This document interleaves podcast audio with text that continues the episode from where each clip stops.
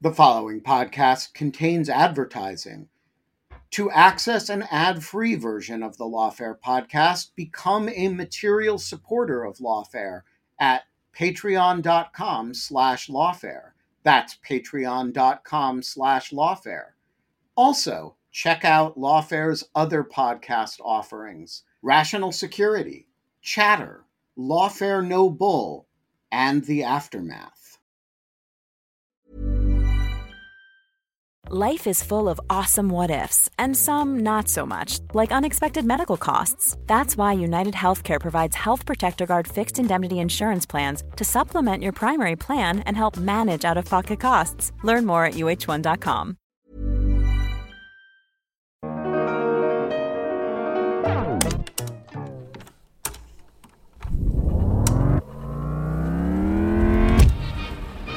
I'm Bryce Clem with an episode from the Lawfare Archive for December eighteenth, twenty twenty-one. Cyber attacks targeting the Internet of Things, or I O T, have become extremely common. For today's archive episode, I picked an episode from September twenty eighteen, where Bruce Schneier, security technologist and author of Click Here to Kill Everybody, joined Benjamin Wittes to talk about how the drastic expansion of the so-called Internet of Things vastly increases the risk of cyber attack.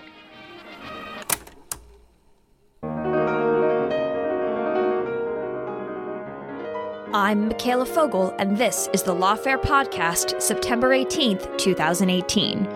Security technologist Bruce Schneier's latest book, Click Here to Kill Everybody, Security and Survival in a Hyper-Connected World, argues that it won't be long before everything modern society relies on will be computerized and on the internet. This drastic expansion of the so-called Internet of Things, Schneier contends, vastly increases the risks of cyber attack. To help figure out just how concerned you should be, last Thursday, Benjamin Wittes sat down with Schneier. They talked about what it would mean to live in a world where everything, including Ben's shirt, were a computer, and how Schneier's latest work adds to his decades of advocacy for principled government regulation and oversight of quote-unquote smart devices. It's the Lawfare Podcast, episode three forty-eight, Bruce Schneier on Click Here to Kill Everybody. I wasn't going to start here, but let's start here. This book has a very interesting uh, relationship to a book that Gabby Bloom and I wrote a number of years ago uh, called The Future of Violence. So start by talking about it in relation to that.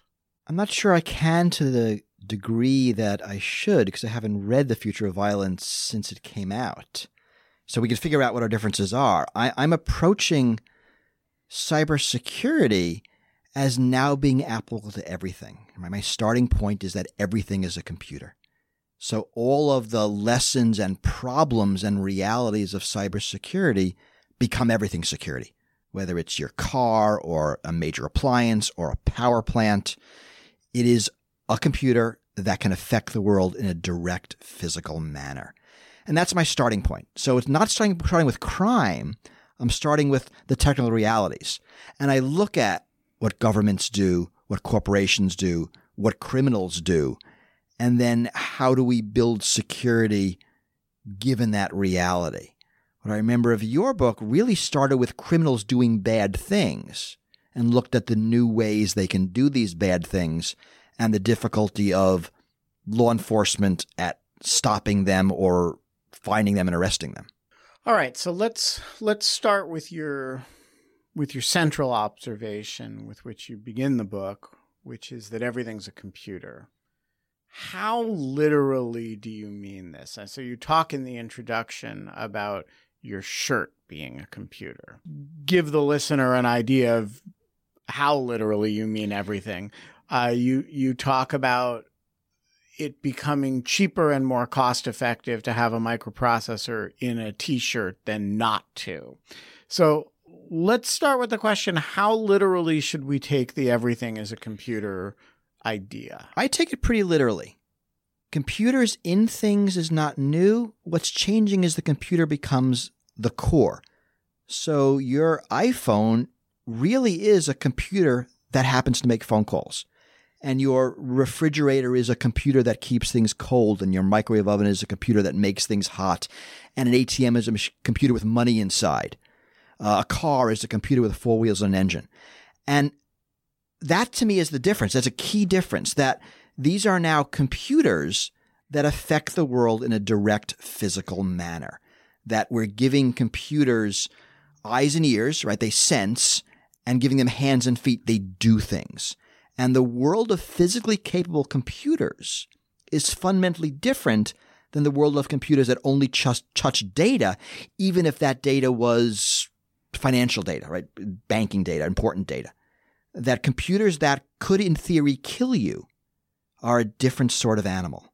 All right. So let's talk about the shirt that's really a computer, or the computer that you wear on your torso, to take your metaphor at, at face value. Why would anyone put a microprocessor in a shirt? You put a microprocessor in a shirt because it'll tell you information about that shirt that you want. Now, it's not going to be you, the consumer. It's going to be the manufacturer. And it might be tracking uh, shipments. It could tell you how long it's been on the shelf. It could discount itself. And what's driving it is less that functionality, which sounds pretty benign, but the fact that the chips are getting so cheap that if you want to do inventory tracking, that'll be the cheapest way to do it. And as long as there's a computer on your shirt, you could have it like advertise sales. You can have it, you know, tell the customer's phone that Starbucks has a, a discount coupon. I'm making this stuff up. But it's being driven by the dropping cost of putting computers in things, right? Your refrigerator had computation. It it had electronics in it before. What's it different? Could sense whether the temperature was where That's you right. set it and make adjustments. What's different is twenty years ago, when Westinghouse designed a refrigerator, they would design a specially purpose chip to do that. Today, it is cheaper to pull a general purpose computer off the shelf and stick it in the refrigerator. And that general purpose computer comes with internet access. It comes with video software. It comes with microphone software. That's all built in. So the marginal cost of adding that functionality drops very cheap. So now an engineer says, you know, here's something cool. I can detect when the milk is spoiled. And suddenly it's in the refrigerator. More kind of silly applications show up. And eventually all refrigerators are computers. And my guess is that there will be some really interesting and amazing functionality that we can't imagine that will occur when our appliances and clothing and toys and consumer goods are all computers and all talking to each other. I mean, it sounds bizarre now. You know, why would I have that? The curmudgeon in us says. And my guess it'll become indispensable in surprising ways. I'm talking about the risks of it. Right. So before before we get to the risks of it, which is, of course, the body of the book and will be the body of the conversation, but I'm interested in exploring the fact of it first. I don't want to wear a computer instead of a shirt. And you have an interesting little anecdote about how you tried to buy a car that was not a computer and failed. So how long is it going to be before I try to buy a shirt that isn't a computer and fail? I don't know. It's going to depend on on how fast the price drops. Now, now, to be fair, there existed cars that didn't have an internet connection, but they weren't in the class of car I wanted to buy. Right? So it's, there's going to be some differentiation. I mean, now you can't buy a refrigerator that isn't a computer. I mean, they all are computers. They're not all on the internet yet, but my guess is that's coming pretty soon. Right? Major appliances are are coming within a couple of years. And then it starts dropping down to other consumer goods as the price drops. You want to buy a sous vide machine? I'm pretty sure all of them that are for sale now have internet connections and you control them from your smartphone. So there's an appliance. It's a new type of appliance where they're all computers. All right. So we should imagine a world soon where essentially all of the consumer products that we buy and use are A, computerized, but B, not merely computerized, but network computerized and computerized with general purpose computers that are internet connected and in conversation with other things. Internet things on steroids, you call it the Internet Plus. again, what's your time horizon for that kind of total penetration? You know, it might be a decade away. I'm actually really bad at, at time because it's going to depend on, on so many technical details. But again, you sort of look at some of the appliances that are hard to get, that are not, they're hard to get them to not be on the internet. Modern thermostats pretty much all have internet connections and you control them through your iPhone. You know, for me, that's great. I travel a lot. It has risks. We we talked about cars. I think we'll see the same thing for air conditioners. And then it really is a matter of how cheap the parts get. There are lots of interconnected toys right now. All drones have internet connections. There's no such thing as a drone that isn't interconnected. And consumer goods are, are going to head that way. High-end coffee machines. Nowadays, if you're going to buy any kind of surveillance camera, it's internet connected. If you're going to buy uh, a, a D V R, a digital video recorder of some sort, it's not just uh, passively playing tapes. It is on the internet, and there probably isn't a way to get one that isn't. You know, I mean, here the functionality is greater, but now it's just a matter of cost. Okay. Now let's talk about the security environment that this creates. Everything is connected. Everything is a really cheap computer designed with no security in mind. Sounds like a nightmare. And so far, it kind of has been in, in the security sense that uh, the same ecosystem of that we get on our iPhones or in our, our laptops, where there's an engineering team at Apple and Microsoft, Google, and other companies that design them properly and are on hand to uh, write patches, doesn't exist in a lot of these consumer products. They're designed offshore by third parties. Teams come together, write the software, break apart. There's a vulnerability in your digital video recorder, and there isn't a group of engineers who can write the patch. And even worse, there often isn't a way to patch them. You want to patch your D V R, and you throw it away and buy a new one. And that's a real problem. So we're building a world where all the realities of computer security become broadly applicable, but the economic models are so different that they don't work. So, for example, we get security by the fact that our computers and phones tend to have short lives. Three to five years, we replace these devices. And they get replaced with devices that are safer and more secure. Right? Apple, Microsoft, they're all making improvements. Consumer goods have a longer life cycle. Right? A D V R might be ten years, a refrigerator twenty-five years. You buy a car today. Let's let's sort of play this out. Software's two years old. You drive for ten years, sell to somebody. They drive for ten years, sell to somebody else who puts it on a boat, sends it to South America. Someone else buys it, drives it ten to twenty years. So try to find a computer now from nineteen seventy-six. Boot it up. Try to make it secure. We have no idea how to secure forty-year-old software at the consumer level. We haven't the faintest clue. We've never done that before. Yet we're going to have to figure it out, that there are going to be these low-grade computers on the internet until they get thrown away. And they won't be patched, and they won't be improved. They'll be just as lousy as when they started. And and we're stuck with it because that model of patching worked great for phones, worked great for computers, but fails with consumer devices. And just to be clear about the reason, when you use a phone, even though we call it a phone, we know it's a computer. And so you download software to it and you have an ongoing relationship with the software providers, including the mega provider, Apple, that's providing the whole operating environment. And that creates this relationship in which they can patch the things that you've downloaded. The companies that operate through the store can can do that. When you buy the internet-connected shirt, it's just an object. There's no ongoing software relationship. Right. Is and, that the reason? And it's a much lower profit margin. I mean, Apple wants that device to be patched, wants it to be constantly working well, wants you to buy a new one in a few years.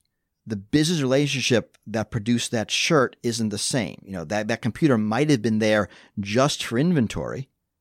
And now it probably talks to your washing machine and tells them how much detergent to use and what sort of cycle to, to operate in.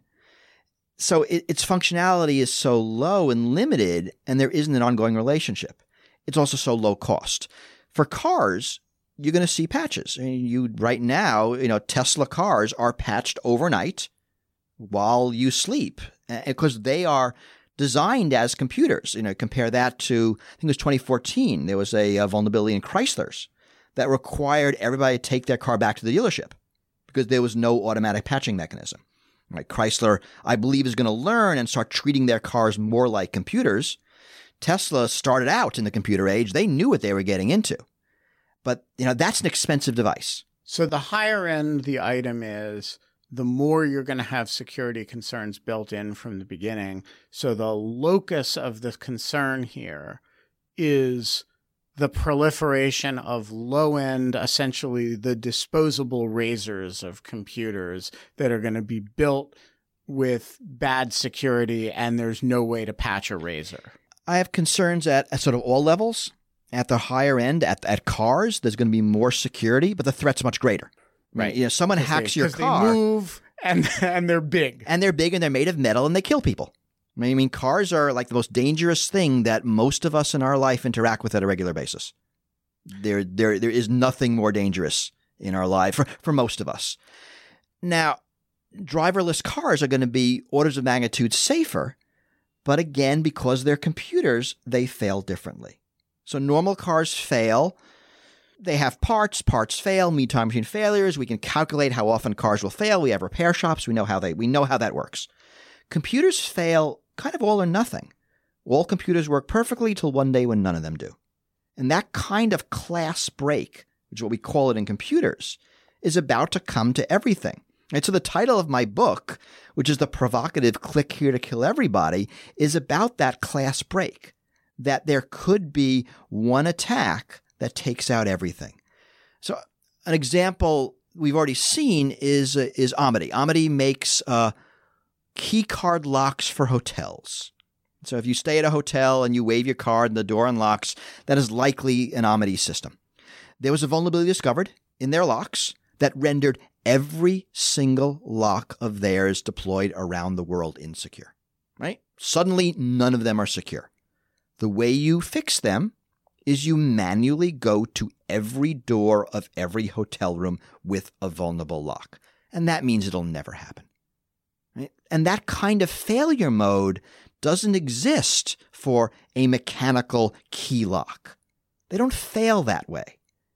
So higher end, there's going to be more security because there's more money. It's a bigger financial transaction, but there's also a lot more risk. Going up to power plants, which also have a lot more security and much, much more risk, and state actors going after them. All right. So let's talk about those state actors. Let's talk about Vladimir Putin, and let's talk about a world in which my shirt, my coffee maker, uh, my refrigerator, my laundry, my car are all in this ecosystem. Obviously, the attack surface is enormously greater.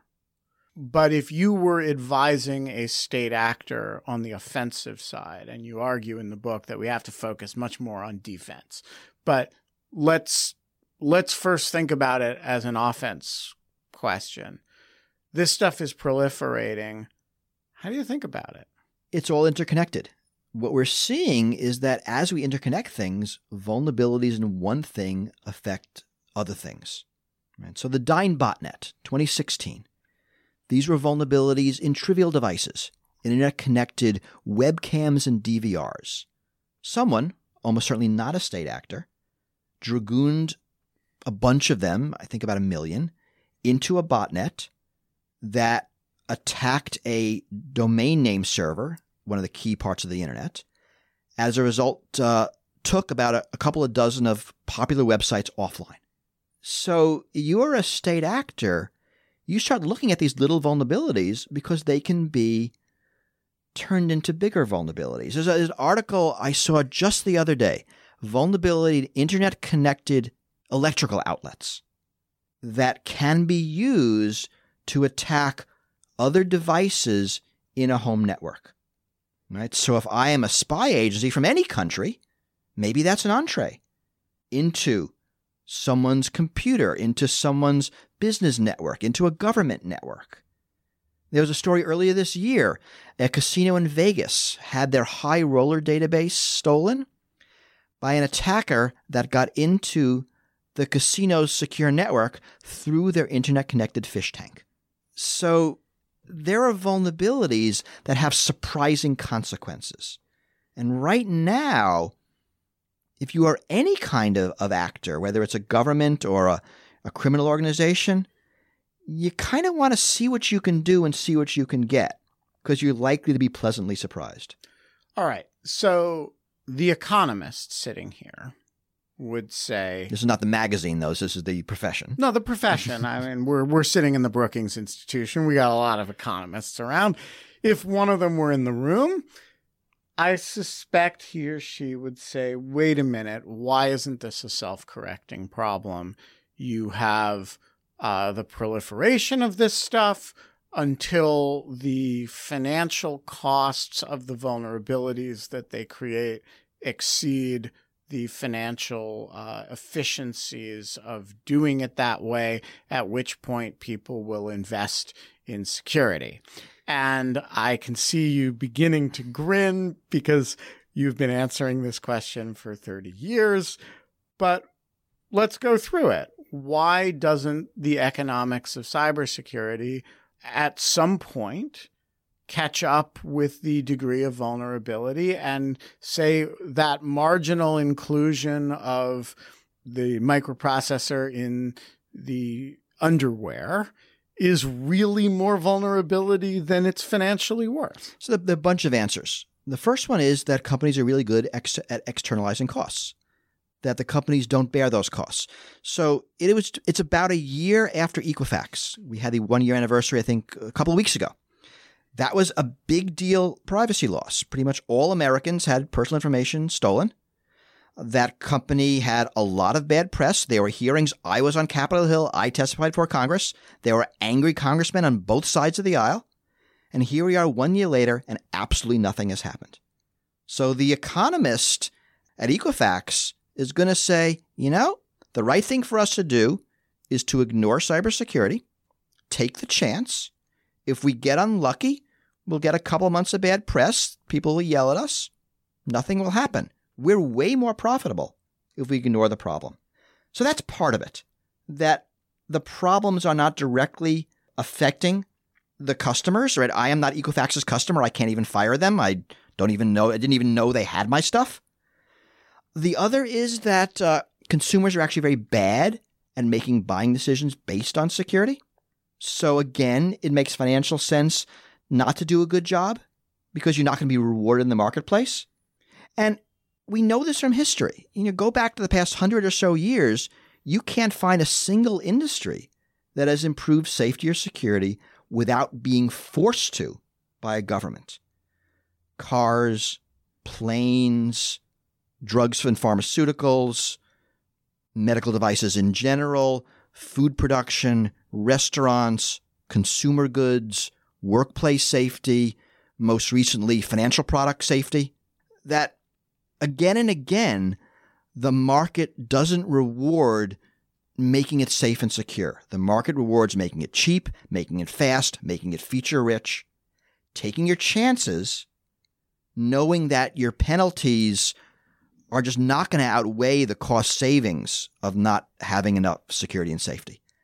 So in my book, I argue that the, the missing piece here is government, that it's not it, it it is a tech problem, but it's primarily a policy problem, that we need to get these costs internalized. So a company says, you know, it is much cheaper for us to build a, build it securely than it is not to, because right now the economics goes the other way. It's that time of the year. Your vacation is coming up. You can already hear the beach waves, feel the warm breeze, relax, and think about work. You really, really want it all to work out while you're away. monday dot com gives you and the team that peace of mind. When all work is on one platform and everyone's in sync, things just flow. Wherever you are, tap the banner to go to monday dot com.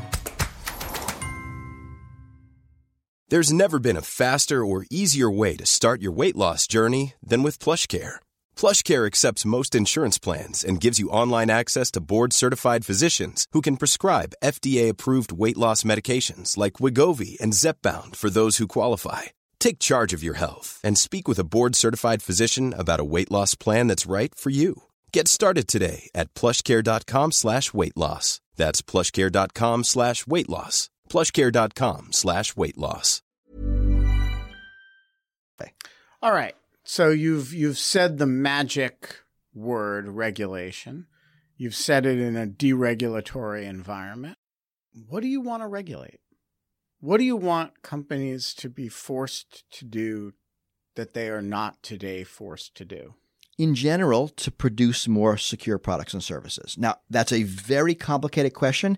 I don't think there's one answer. And in my book, I talk about a lot of different levers of regulation. Uh, so walk us through that. Yeah, I mean, in some cases, we might have, you know, rigid rigid standards, and, and we can see analogs. You know, seatbelts have to meet this kind of standard. They're very exacting. Some of them are more flexible regulations. Uh, you have to take due care, and what that means changes depending on what the environment is. Some of it is liability. That if you do something that causes harm, you can be held liable. And, you know, the problem we've always had in privacy is proving the link from the the, the damage to the harm, right? So Equifax can, can rightly say, if you go to them and say, my identity was stolen and uh, these bad things happened, they would say, how can you prove it's us? And they're right. Your identity was probably stolen half a dozen times. So we in society know how to do that. There are statutory damages where the, the harm is the incident, and you don't necessarily have to prove that, you know, the particular disease you got was from that asbestos, that, you know, that the asbestos itself is the harm. We have that in copyright. We have that in, in wiretapping. So I look to the courts. I look to the federal agencies. I look somewhat to Congress, some of it to treaties. You know, we need government to step in and change the economic landscape, right? Right now, there's no incentive for companies to improve security. And my goal here is to spur innovation, right? The standard canard is if you regulate, it will stifle innovation. Two answers to that. One is, well, you know, maybe that's a good thing. If innovation can kill you, we want a little less of it. We do that in pharmaceuticals. We deliberately slow that innovation because it is so dangerous to have unfettered innovation. And some of it is that uh, if you have an incentive for security, companies will innovate. So I think a great example is the credit card industry.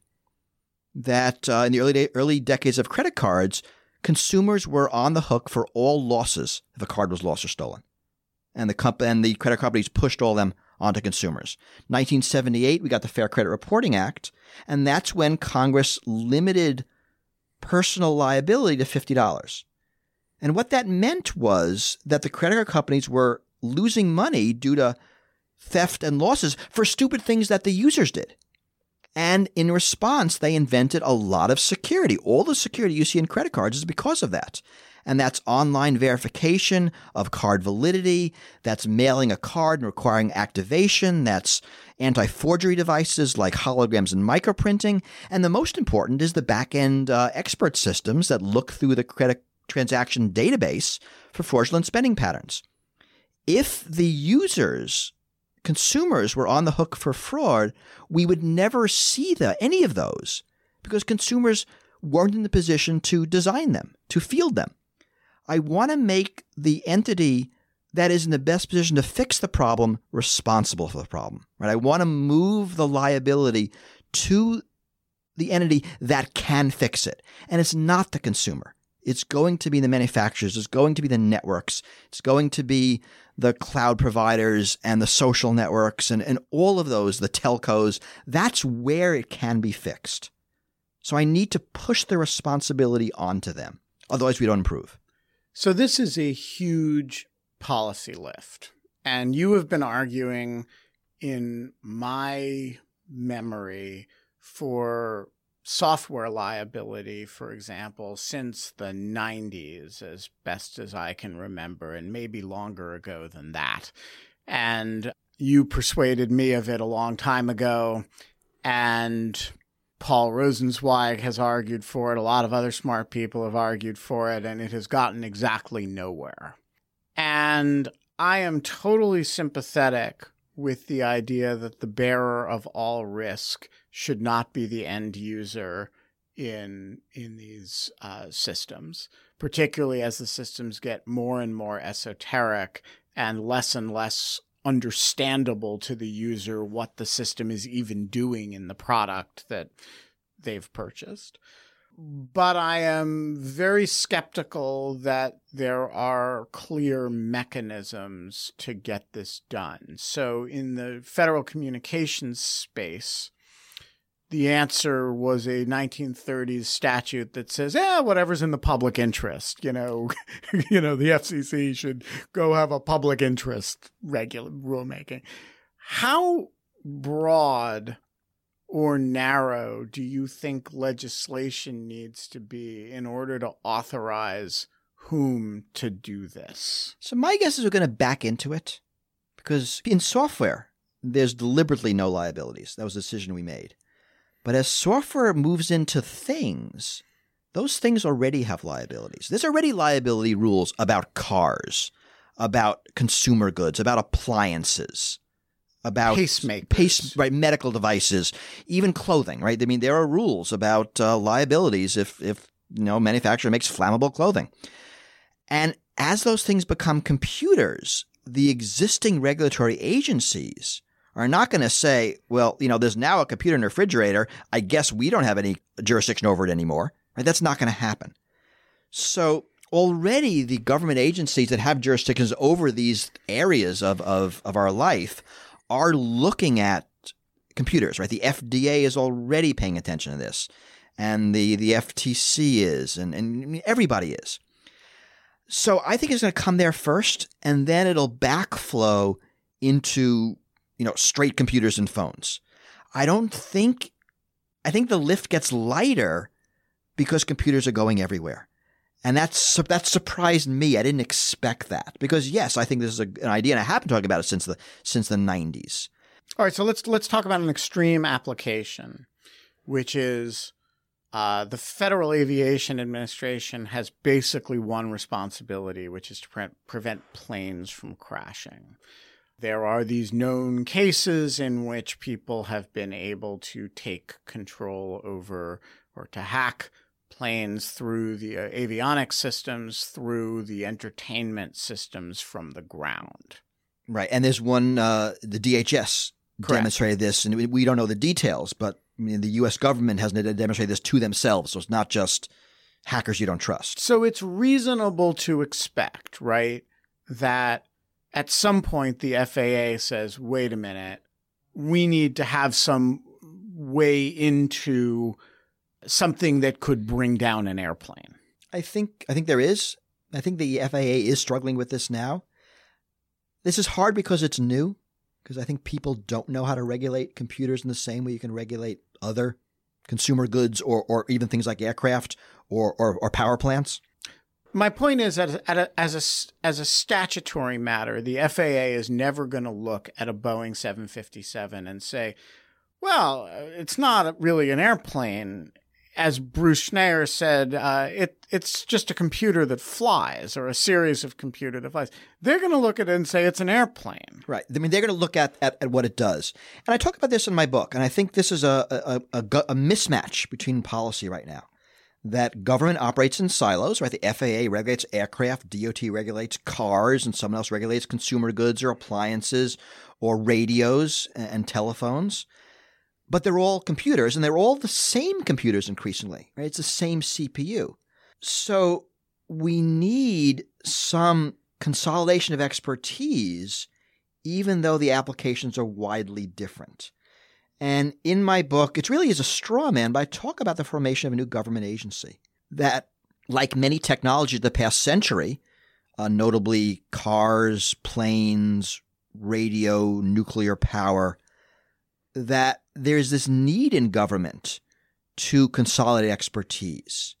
But we won't be able to – we're not going to say the Department of Computers is going to regulate everything now. Right? It'll still be – F A A regulating airplanes.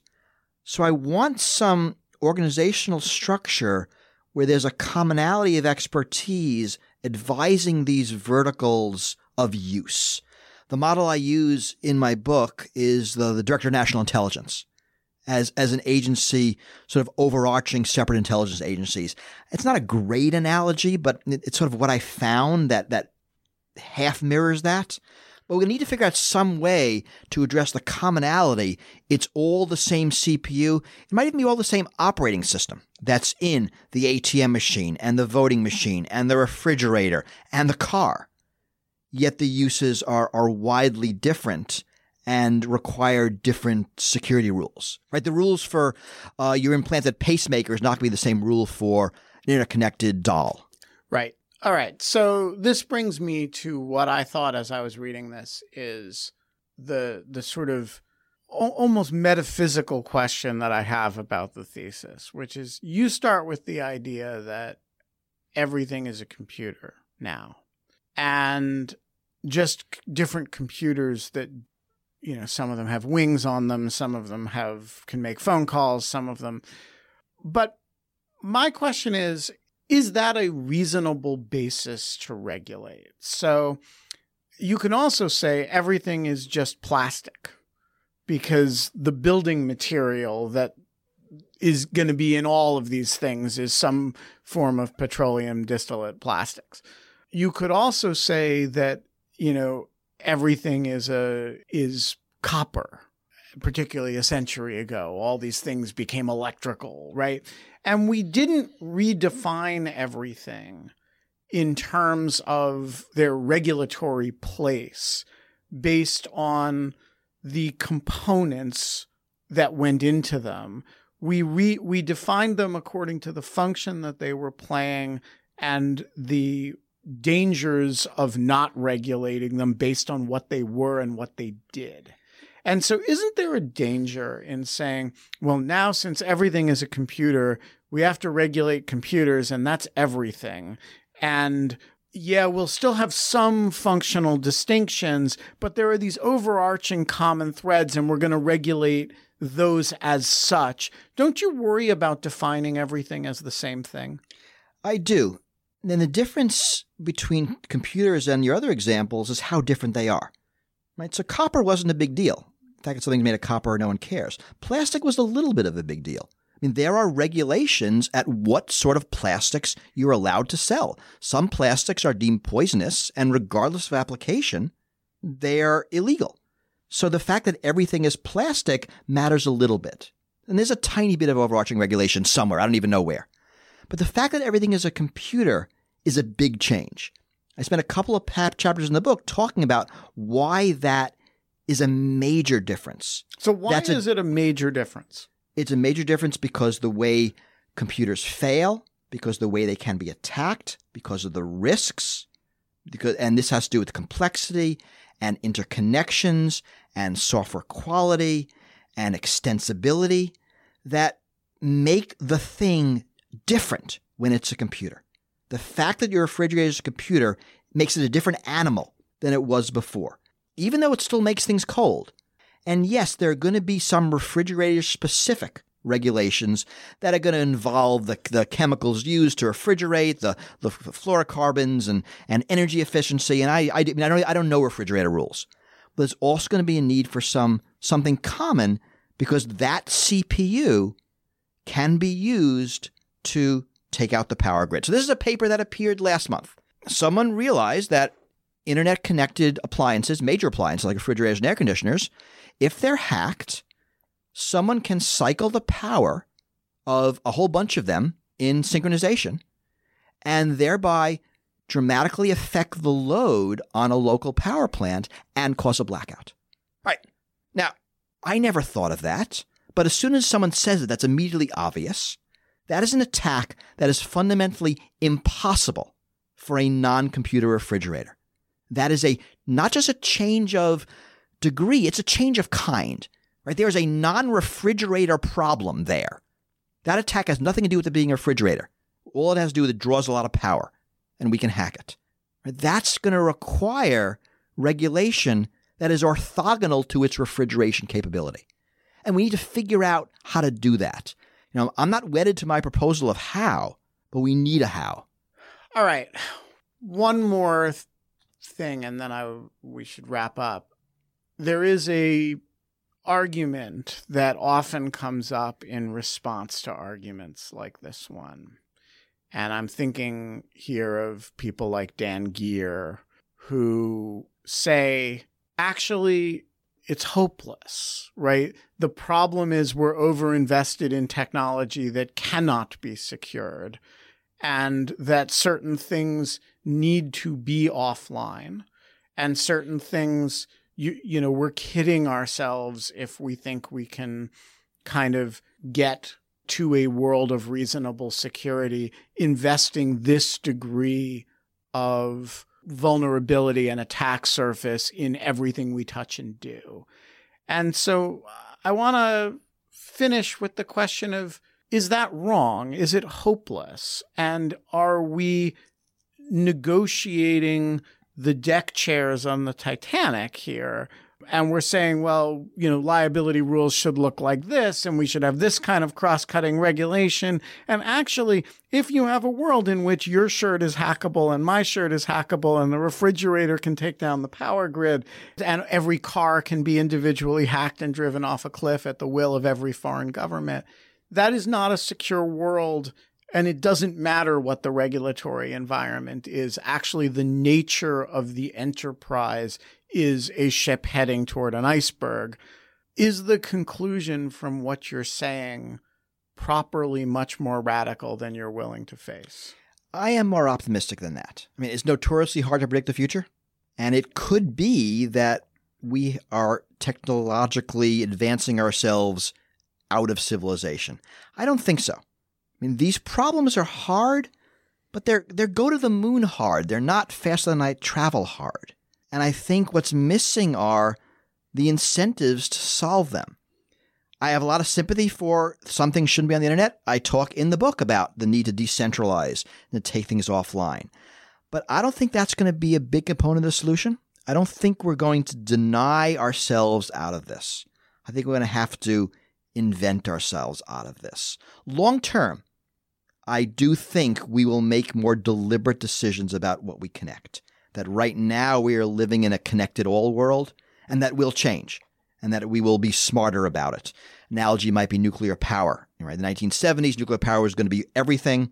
We had some accidents, and nuclear power didn't go away, but it became, you know, one of a one of one of the pieces of a complex energy mix. And I think we're going to see the internet like that. It's not going to be everything, because that is just too dangerous. But there's a lot of tech we can deploy that we have now that we're not. I think there's a lot of good tech to invent. We haven't even talked about A I. A I is a surprising wild card here. And I think A I will benefit the defense much more than the attacker. You know, probably sooner than we think. You know, that's a whole other other discussion. But again, it's it's inventing ourselves out of it, not denying ourselves out of it. So, you know, in my darker days, I worry Dan Geer is right. In my brighter days, I think we can lick this. The book is Click Here to Kill Everybody, Security and Survival in a Hyperconnected World. Bruce Schneier, thanks so much for joining us. Thank you. The Lawfare podcast is produced in cooperation with the Brookings Institution. Thanks this week to Bruce Schneier for coming on the show. If you haven't yet, please take a second to share the Lawfare podcast on social media and give us a rating and review wherever you found us. The podcast is edited by Jen Patia Howell, and our music is performed by Sophia Yan. And as always, thanks for listening.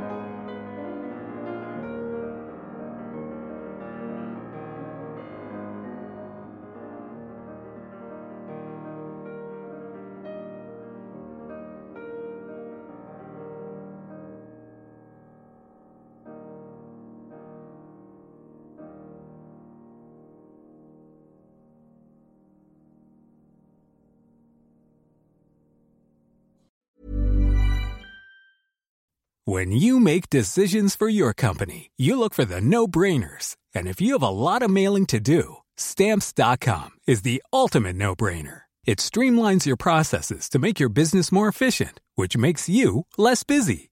Mail checks, invoices, legal documents, and everything you need to keep your business running with Stamps dot com. Seamlessly connect with every major marketplace and shopping cart. Schedule package pickups and see your cheapest and fastest shipping options from different carriers. With rates up to eighty-nine percent off U S P S and U P S rates. And with the Stamps dot com mobile app, you can take care of mailing and shipping wherever you are. Make the same no-brainer decision as over one million other businesses with Stamps dot com. Sign up with code PROGRAM for a four-week trial, plus free postage and a free digital scale. No long-term commitments or contracts. That's Stamps dot com. Code PROGRAM.